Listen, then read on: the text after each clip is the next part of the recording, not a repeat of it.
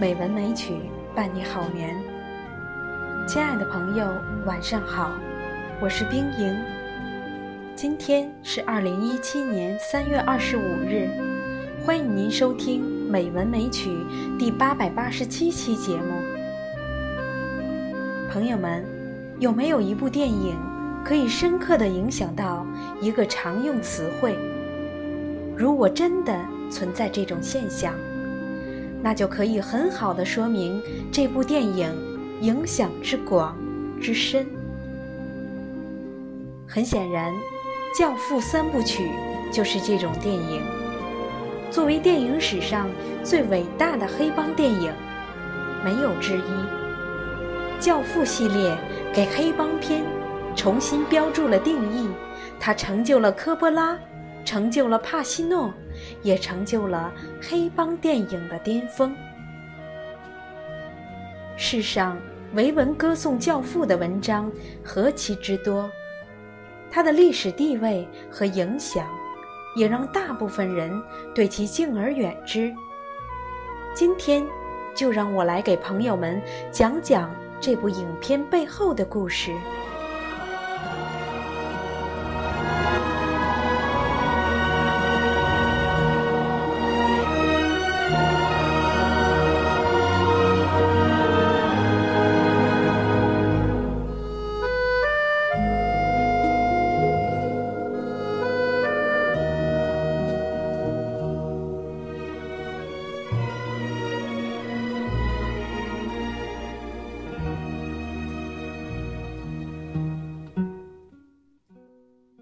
教父》的原著小说本身就非常有看头，文风硬派，可读性非常强。小说细部纹理，既不复杂也不简单，一切都是为更好的塑造人物服务。而马里奥对于人物内心爆发的控制也非常精准，不滥情，不反复，在合理之中爆发。在合理之中沉默。原著小说里对黑手党的描写非常之多，以至于人们回去怀疑作者是不是和黑手党有瓜葛。但这也从另一方面说明了小说内容的可读性很强。普佐说起故事来滔滔不绝，你不会觉得唠叨、厌倦。而是在环环相扣之中，完全沉浸在故事之中。小说中，考利昂父子四人的性格都非常的鲜明，丝毫不吞吐，而电影也成功的塑造出了这父子四人的形象。相比起电影来，小说在叙事方面似乎更为的细致明确。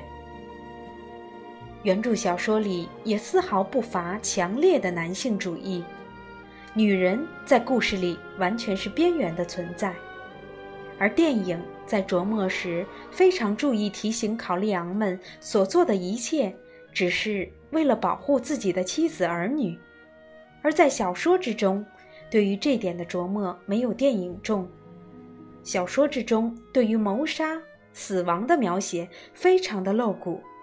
一些杀人的细节写得非常详细，以至于读完有一种犯罪的快感，或者男性身体里就是有那么一股强烈的破坏欲吧。很多人把小说《教父》尊为男性的圣经，说白了就是一种男权主义的体现。男性体内的破坏欲。操控欲在书里得到淋漓尽致的体现，不论是深埋心底的阴谋、性欲扭曲的发泄、变态血腥的杀戮，对于男人们来说都是潜意识里所憧憬的。手握乾坤，操纵势力，杀戮，铲除异己，复仇，性欲，男性体内的恶之花在此娇艳的绽放。考利昂老头子，一个打不倒的黑帮帝王，一个内心深不可测的男人，一个无数男人尊为神的男人。他总能用他独特的逻辑和道理来使得一切看上不合理、不被社会法律接受的东西变得合理化，而且让读者产生认同感。西西里的恶劣生存状况使得男人们变得暴力，为了生计杀戮、争夺。考利昂老头子把这种生存状态带到了美国。在这座钢筋混凝土的森林里，脆弱的人只能成为狼群中的口中之食。而考利昂说是为家庭奋斗，还不如说是男性主义的完全爆发，变成狼。变成男人。科波拉在接手《教父》之前，还是个名不经传的小导演，之前拍摄的电影都没有很好的反响。人们开始记住科波拉，的确是源于《教父》。他自身的编剧功力很强，他为巴顿将军写的剧本赢得了奥斯卡最佳改编剧本奖。所以和马里奥·普佐联手改编《教父》，自然算是强强联手。《教父》三部曲都有很浓重的基督色彩。第一部，教堂受洗之时的经典暗杀串联；第二部，弗雷德向圣母祈福之时的谋杀；第三部，则整部和梵蒂冈教堂挂钩。《教父》三部曲里，宗教的氛围是很浓的。基督的普世教义与黑手党放在一起的时候，居然产生了巨大的冲击力。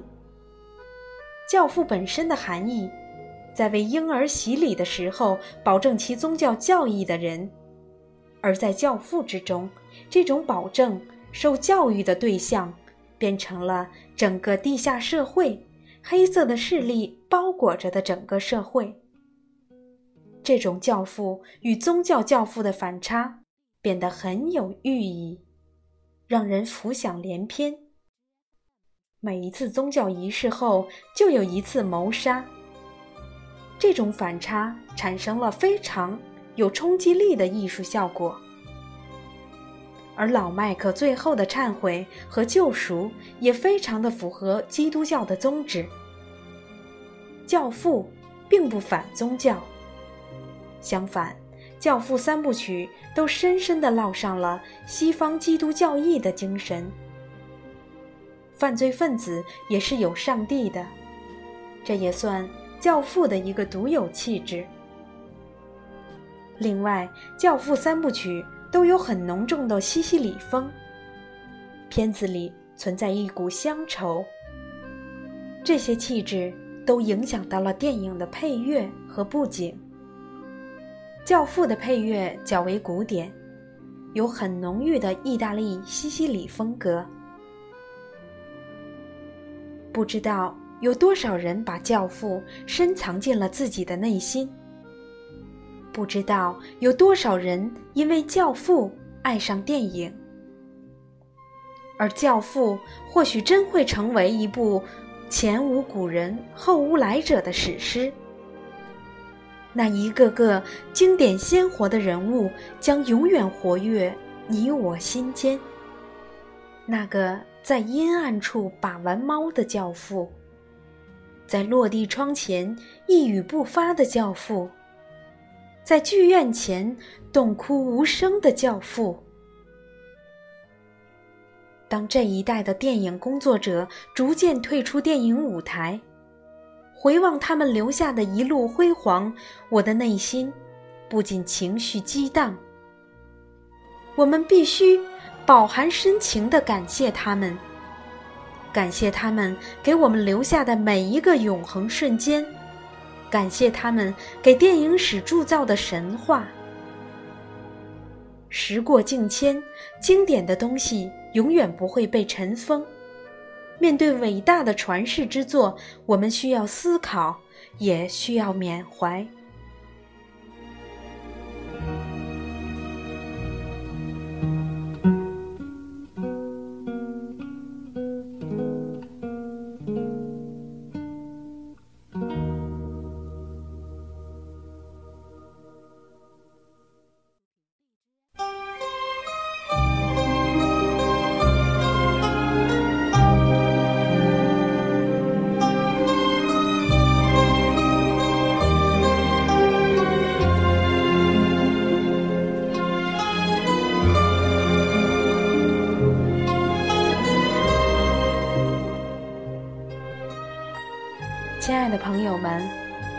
时间过得真快，冰莹在这里要和你说再见啦，朋友们，晚安。